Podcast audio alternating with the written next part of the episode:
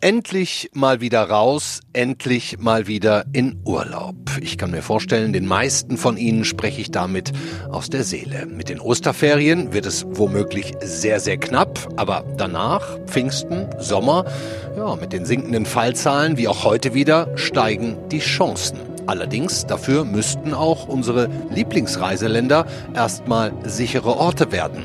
Wenn sie es denn werden würden, stellt sich die nächste Frage, dürfen wir ohne Impfung überhaupt hin? All das besprechen wir heute und zwar mit dem Tourismusbeauftragten der Bundesregierung, Thomas Bareis, mit dem bayerischen Wirtschaftsminister Hubert Aiwanger, der am liebsten die Skilifte schon jetzt wieder öffnen würde, mit unserem FAZ-Tourismusexperten Timo Kotowski und last but not least mit dem Zukunftsforscher Matthias Hawks, der sich jetzt schon Gedanken gemacht hat, wie unser Urlaub nach der Pandemie aussehen wird. Und damit herzlich willkommen zum FAZ-Podcast für Deutschland an diesem Montag, den 25. Januar. Ich bin Andreas Krobock. Schön, dass Sie auch heute wieder dabei sind.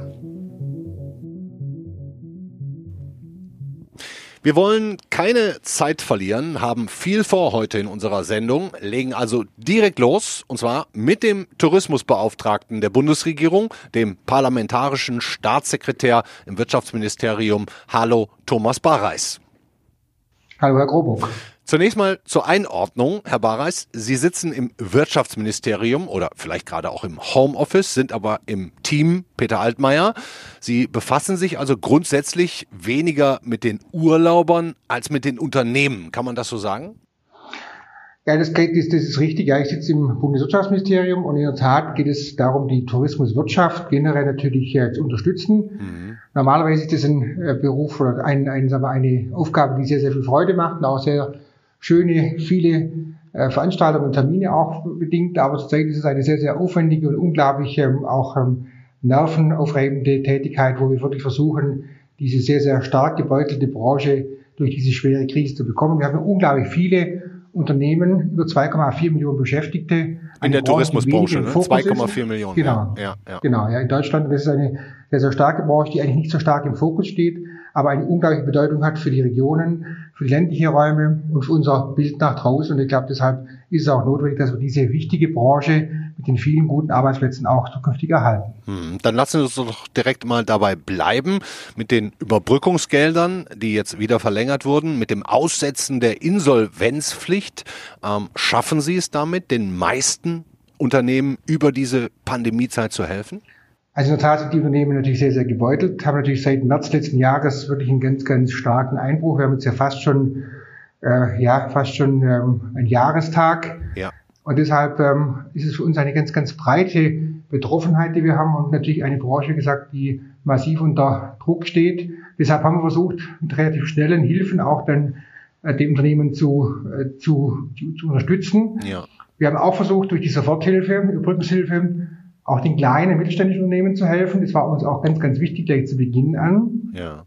Ich glaube, da haben wir auch viel erreicht, weil gerade die Tourismusbranche sehr, sehr kleinteilig auch ist, in der Fläche sehr stark vertreten ist.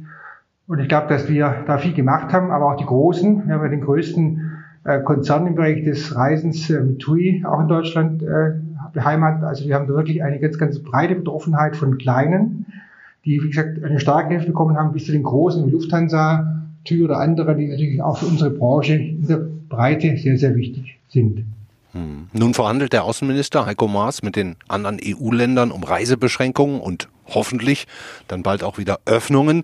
Ähm, die EU-Kommission hat heute Empfehlungen vorgelegt. Wie nah sind Sie an diesen Verhandlungen auch mit dran, mit Maas? Also wir versuchen da unseren, also unsere, sagen wir, unsere Meinung einzubringen. Natürlich ist derzeit ein Reisen nicht groß denken. Wir brauchen da hohe Sicherheit, wobei wir schon auch ein großes Interesse daran haben, dass wenn das Reisen wieder möglich ist, also wenn die, sagen wir, wenn die Impfungen vorangehen, wenn wieder die Inzidenzwerte nach unten gehen, versuchen wir schon relativ schnell auch vom BMW heraus, von unserer von unserem Tourismusaspekt heraus auch zu sagen, wir müssen auch Reisen wieder möglich machen, dort wo möglich ist. Mhm.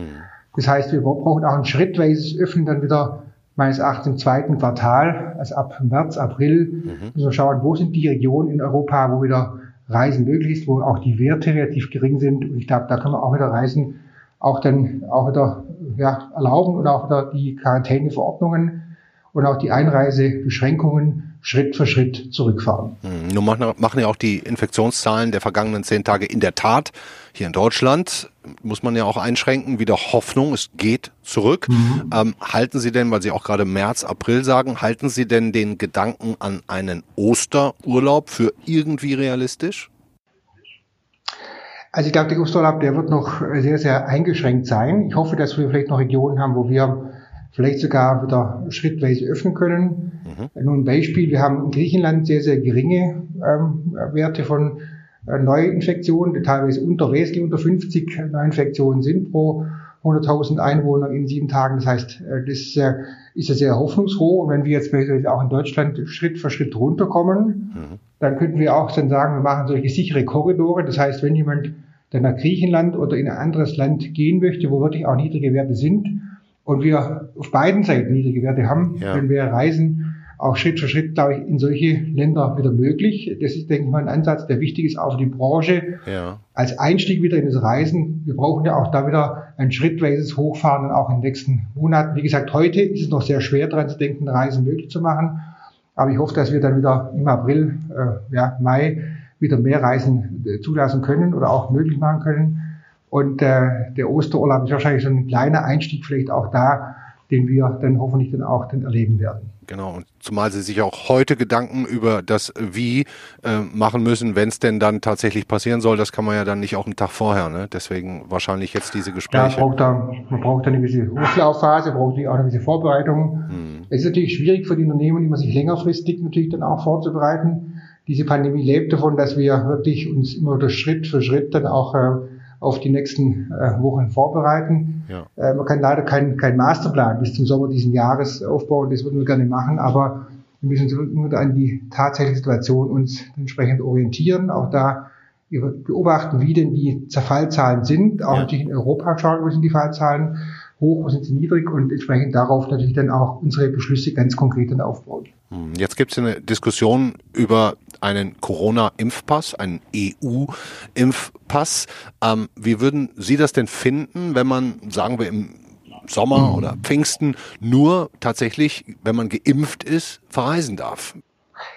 Also es hat sicherlich wirtschaftlich viele, sagen wir mal, Befürworter und natürlich auch eine gewisse, sage ich mal, Charme, dass wir hier wirklich auch für Geimpfte das Reisen erlauben, wobei ich sehe das sehr, sehr kritisch, weil natürlich ähm, einerseits, wie Sie sagen, es wäre sehr ungerecht, es ist natürlich nicht fair, es wird eine Art Zweiklassengesellschaft ja. aufgebaut und die wäre auch, sage ich mal, ja, äh, es wird ja staatlich mehr oder weniger vorgeschrieben, wer zuerst geimpft werden darf. Deshalb kann man ja selber gar nicht beeinflussen, ob ich jetzt zuerst geimpft werde oder mein Nachbar oder meine Frau oder mein Mann. Und insofern, sage ich mal, macht es ja auch keinen Sinn, aus einer staatlichen Abfolge von Impfungen dann eine gewisse Reisefreiheit dann zu gewähren. Ich halte es auch schon mal an sich von einer sehr, sehr schwierige und unfaire, sage ich mal, Herangehensweise. Darüber hinaus ist auch eine Frage der Sicherheit meines Erachtens, weil natürlich die Geimpften an sich noch nicht sicher, auch nicht Träger eines einer Krankheit sein können. Also ein Geimpfter kann ja durchaus dann auch wiederum einen anderen anstecken vielleicht. Das ist ja nicht hundertprozentig äh, theoretisch sicher. denkbar. Ja. Auch das ist äh, noch ein Thema. Und dann finde ich einfach auch praktisch gesehen sind darauf viele Fragen noch zu beantworten.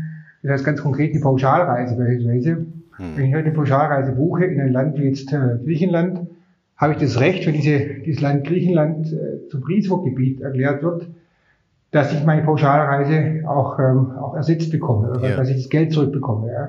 Bekommt denn derjenige das Geld ersetzt, der die Impfung hat, ja oder nein? Ja, hat er ein Anrecht auf das Geld oder muss er die Reise machen, weil er entsprechend geimpft worden ist? Äh, äh, da kommen so viele Folgenfragen, sodass wir, glaube ich, da jetzt mal, glaube ich, diese die Sonderrolle von Geimpften, glaube ich, eher mal hinten anstellen sollten. Wir sollten tatsächlich schauen, dass viele geimpft sind und wir dann für eine Reizfreiheit für alle kommen sollten. Ich glaube, wie gesagt, eine Sonderrolle für Geimpfte halte ich weder praktikabel noch gerecht noch für umsetzbar. Ja. Letzte Frage, Herr Barreis. In Österreich ja. sind die Skilifte offen. In Bayern fordert das der Wirtschaftsminister Hubert Aiwanger, den wir auch gleich noch im Interview haben. Können Sie sich das theoretisch vorstellen? Also ich glaube, der Aiwanger muss das mit seinem Ministerpräsidenten mal besprechen. Der ist, äh, glaube ich, nochmal noch mal andere Auffassung. Ich glaube, wir, wir erleben einfach heute, dass wir wirklich das Thema Sicherheit ganz, ganz vorne anstellen werden. Und ich sage Ihnen ganz offen, wenn ich so aus meinem Bürofenster rausschaue, dann würde ich, hätte ich auch ganz gerne, dass ich lieber ähm, in Österreich oder in Deutschland auf irgendwo Ski gegangen wäre und äh, heute Nachmittag noch ein bisschen ähm, noch Skifahren könnte. Ich ähm, vermisse die Urlaubszeit derzeit auch sehr, sehr stark. Ich würde auch gerne sehr gerne zum Skiurlaub gehen. Ja. Aber ich glaube, die nächsten paar Wochen macht es einfach keinen Sinn. Es macht auch wirtschaftlich für viele Regionen keinen Sinn, weil einfach die Zurückhaltung noch sehr, sehr stark ist. Die ganzen Restaurants können nicht aufmachen. Deshalb ist es auch eine wirtschaftliche Frage, ob wir die Skigebiete überhaupt aufmachen können. Ich hoffe, dass wir relativ schnell zum Punkt kommen, wo Sicherheit besteht in Deutschland, in Europa und wie gesagt, das Reisen so schnell als möglich dann auch für alle möglich ist. Vielleicht wird ja Skifahren zumindest dann um Ostern rum irgendwie eine Option sein. Vielleicht können wir ja da irgendeinen Korridor, wie Sie es gerade genannt haben, öffnen. Mich würde, mich würde es sehr freuen. Vielen Dank, Thomas Bareis, Tourismusbeauftragter der Bundesregierung. Gerne. Dankeschön, alles Gute. Wenn ich mal meine persönliche Befindlichkeit mit einbringen darf, mir persönlich fehlt es am meisten, jetzt im Winter in den Bergen Skifahren zu gehen. Egal ob Alpin oder Langlauf, Hauptsache Schnee. Und davon gibt's ja gerade auch wirklich reichlich, nicht nur in den Alpen. Dennoch, Skifahren Rodeln, all das geht gerade nicht. Und auch wenn es mir schwerfällt, ich muss und kann das auch akzeptieren. Einer, der es nicht so richtig akzeptiert und auch, ja, ganz ordentlich ins Horn bläst, ist der bayerische Wirtschaftsminister von den Freien Wählern, Koalitionspartner der CSU, Hubert Aiwanger. Er sagt, die Skilifte sollen Mitte Februar öffnen. Wie soll das gehen? Fragen wir ihn am besten selbst, denn er ist dankenswerterweise jetzt für uns am Telefon. Hallo, Herr Aiwanger. Ich grüße Sie. Welche Argumente, Herr Aiwanger, sprechen Ihrer Meinung nach dafür, die Skipisten und den Liftbetrieb wieder aufzunehmen? Ja, natürlich äh, beobachten wir die Infektionszahlen sehr genau. Die gingen zuletzt zurück. Äh, ich hoffe, dass sie nicht wieder steigen. Und es gibt natürlich sehr viele Existenzen, die daran hängen, im Tourismusbereich auch die Liftbetreiber, wenn sie das Skifahren hm. die als Beispiel nehmen, die sich an mich wenden, die sagen, ich habe die letzten Jahre Millionen investiert, äh, die letzte Saison ist schon ausgefallen, weil kein Schnee war und heuer könnte man doch, wenn man Abstand hält und so weiter. Hm. Also wir müssen hier genau hinsehen und wenn die Infektionszahlen das zulassen, warum dann nicht? Das ist jetzt die Debatte, ob schon Mitte Februar geht oder ob es Ende Februar geht, aber wir sollten es zumindest in die Debatte werfen. Mhm. In die Schublade kann man es immer noch stecken, wenn es am Ende wirklich nicht geht. Mhm. Das heißt, Sie sehen jetzt eigentlich gar kein besonders großes Ansteckungsrisiko darin, ähm, das so zu machen. Äh, es gibt ja viele Bereiche. Wir können vom Einkauf äh, losgehen bis hin zu vielen Bereichen, die einfach momentan geschlossen sind, bis hin zum Friseur wo man sich ja mit guter Maske gut schützen kann und wo man nicht warten kann, bis Corona von dieser Welt verschwunden ist. Sonst sind die Firmen pleite, bis wir so lange warten. Hm. Ja, Sie stehen mit dieser, ich sag jetzt mal, sehr liberalen Haltung nicht nur in Bayern ähm, politisch relativ alleine da. Ähm, wie ist das denn mit den Leuten da draußen, mit ihren Wählern? Also Sie haben ja gerade schon gesagt, die, die wirtschaftliche Seite klar, ähm, aber die anderen geben Sie quasi auch deren Grundstimmung wieder. Wollen viele, dass Hotels, Skipisten, Lifte wieder geöffnet werden? Also wenn Sie sagen, ich stünde damit alleine da, kann ich Ihnen leider nicht recht geben. Ich habe ja tagtäglich Dutzende dieser Anfragen von Eltern, die ihre Kinder wieder in die Grundschule geben wollen, möglichst noch im Februar, mhm. von Hotels, die sagen, wenn wir jetzt nicht bald wieder öffnen dürfen, läuft mir das Personal davon, mhm. von Friseuren, die sagen, dann müssen wir schwarz arbeiten oder wir gehen pleite. Mhm. Also das muss man alles in der Breite sehen. Und wenn wir gute Konzepte haben, ich will keine zusätzlichen Risiken eingehen, aber mit der FFP2-Maske muss ich doch genauso Schuhe kaufen können, wie ich bisher ohne FFP2-Maske Lebensmittel kaufen durfte. Hm. Und kriegen Sie das auch von CSU-Wählern rückgemeldet? Natürlich, also die melden sich ja auch bei mir und sagen, äh, wir müssen jetzt diverse Dinge wieder öffnen. Wir können also nicht nur übers Schließen reden, sondern wir müssen auch übers Öffnen reden. Hm. Und öffnen heißt ja nicht Diskotheken und dergleichen mehr. Es wird ja immer so getan, als wenn jede Öffnung automatisch ein neues äh, großes Risiko wäre. Hm. Wir müssen hier die Verhältnismäßigkeit beachten und nicht nur sagen, wir sperren diese Branchen zu und dann ist alles gut. Hm.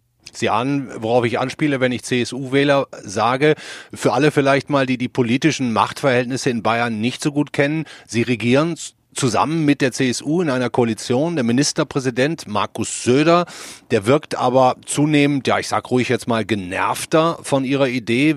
wir können ja mal kurz zusammen reinhören, wie er sich über Sie und die Diskussion, ohne den Namen Hubert Aiwanger zu nennen, muss ich dazu sagen, geäußert hat. Aber es gibt immer wieder Politiker, die jeden Tag davon reden, wann ganz sicher was geöffnet wird. Seit einem Jahr.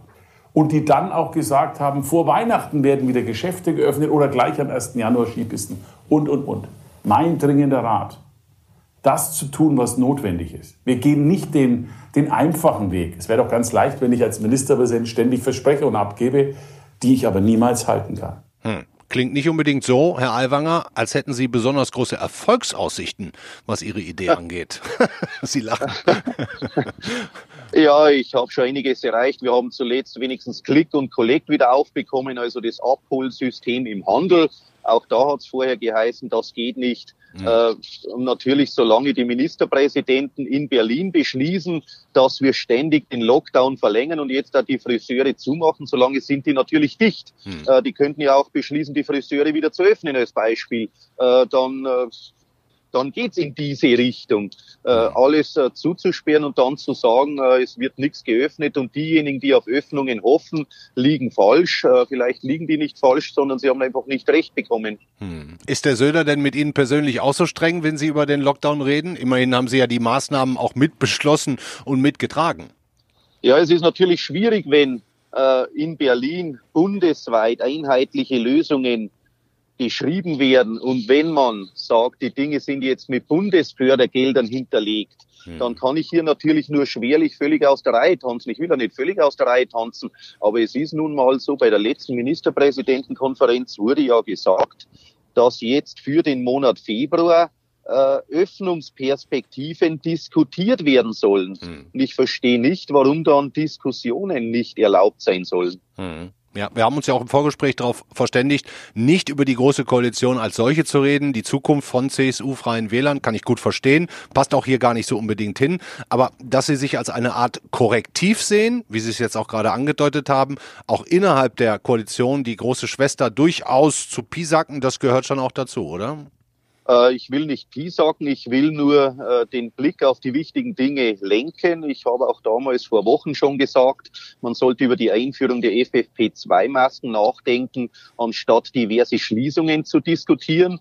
Äh, leider hat es die Ministerpräsidentenkonferenz nicht aufgegriffen. Hätten die schon vor vier Wochen, vor sechs Wochen gesagt, wir führen bundesweit die FFP2-Masken ein, ein Friseur als Beispiel, bin ich der Überzeugung, hätte man sich die Schließung des Friseurs äh, sparen können. Hm. Und wie sehen Sie jetzt die Aussichten, was Schulen, was Hotels, was Skilifte angeht? Äh, das wird natürlich in den Ländern verschiedentlich diskutiert. Der Druck, die Schulen wieder zu öffnen, ist sehr groß. Es gibt erste Länder, die die Schulen schon wieder öffnen wollen zum 1. Februar.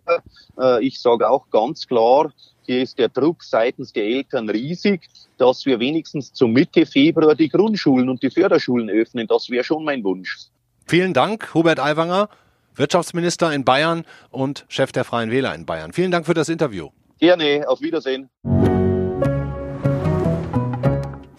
Vom Tourismusbeauftragten der Bundesregierung über den bayerischen Skiverfechter nun zum ja, Tourismusbeauftragten der FAZ. Schon mal vorweg zur Einordnung. Jetzt geht es vor allem um die wirtschaftliche Seite. Denn wir können ja noch so viele Regelungen haben, die unser Fernweh betreffen und auch erlauben.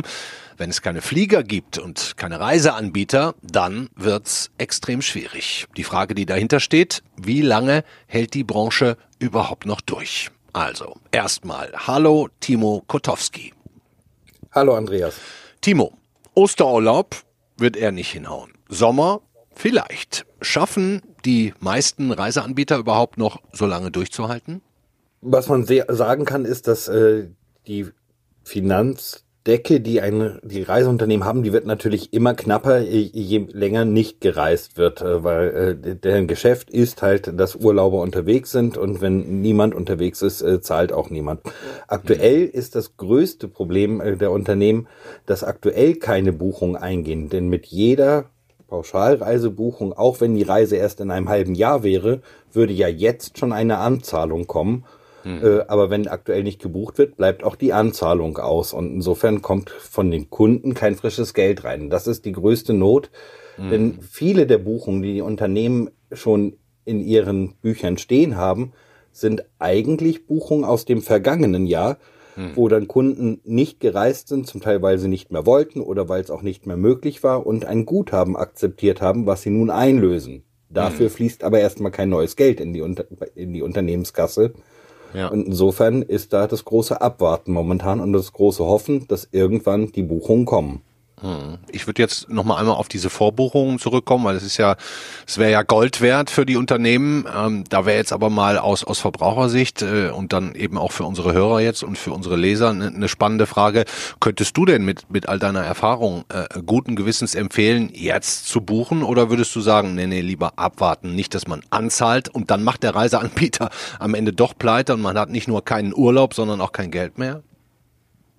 Das ist eine sehr schwierige Frage. Grundsätzlich äh, kann man erstmal schon jetzt buchen, äh, weil immer mehr Anbieter sind ja zu übergegangen zu sagen, buchen, wenn Sie jetzt buchen, können Sie später auch noch äh, kostenfrei stornieren, zum Teil auch egal aus welchem Grund. Das ist natürlich nur für Kunden attraktiv, die sagen, ich möchte irgendwie weg, aber wenn ich jetzt Kreta buche oder Mallorca, dann buche ich das ja nicht, um später vielleicht zurückzutreten, hm. sondern dann möchte ich da ja eigentlich auch hin.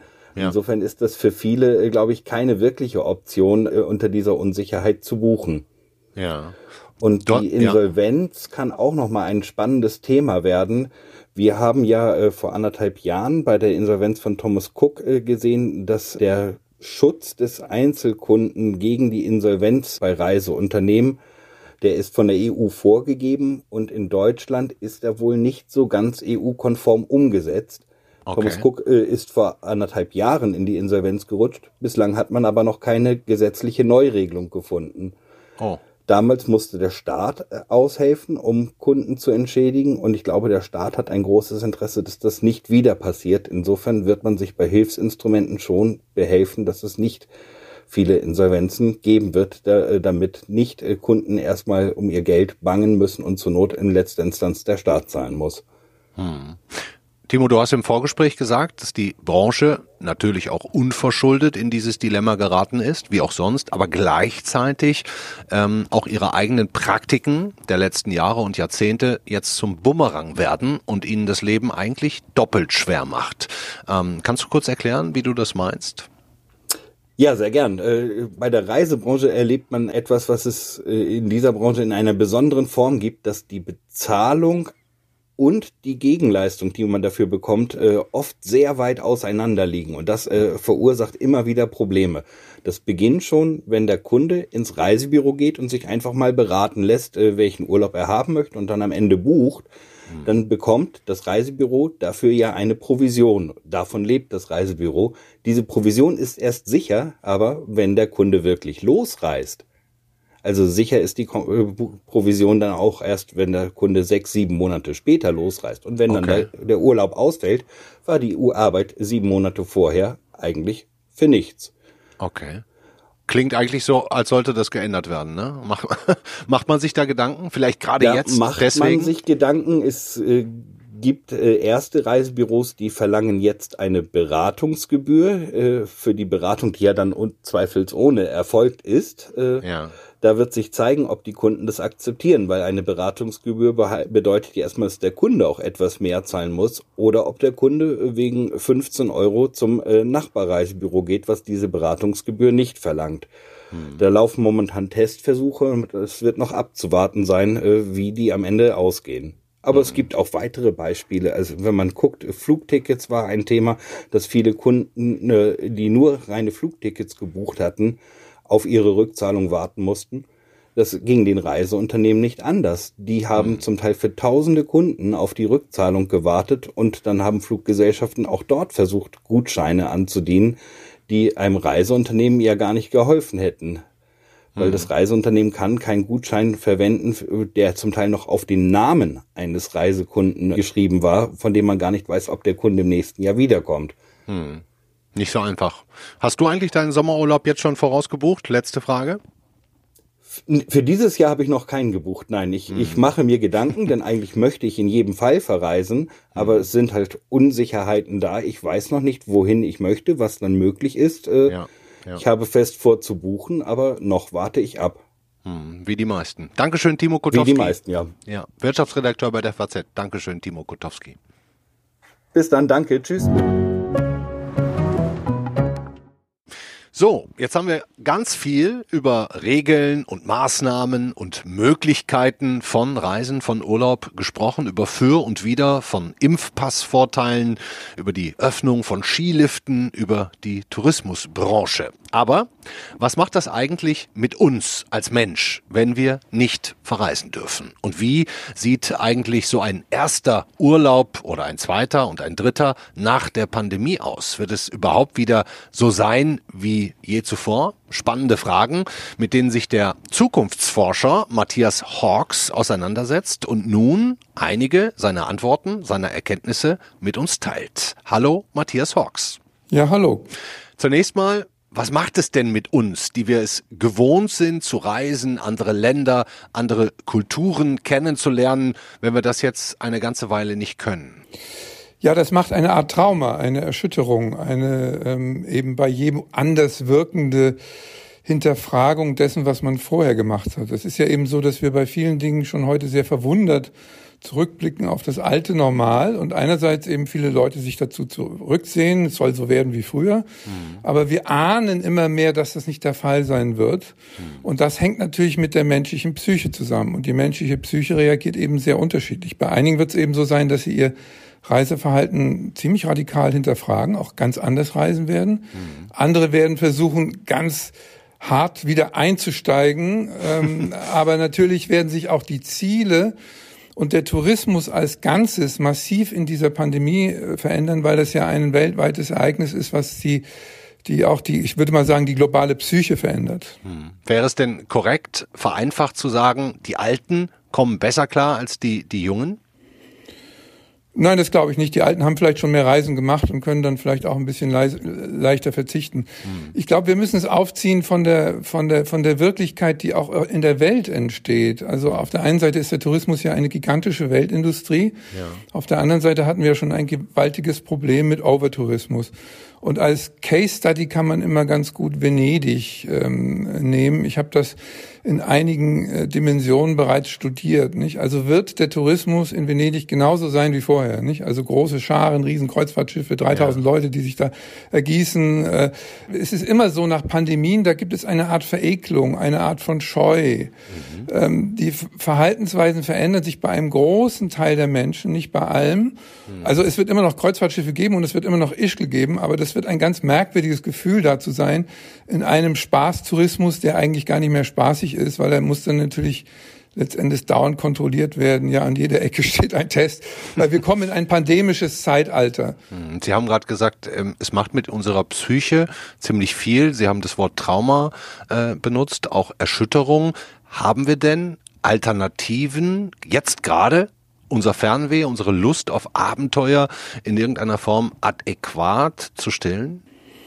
Na, das versuchen wir ja alle, nicht? Also die Kinder daddeln wie die Bekloppten äh, in oh, virtuellen ja, Welten. In wir haben alle, wir haben, wir haben alle Netflix-Filme schon runtergesehen.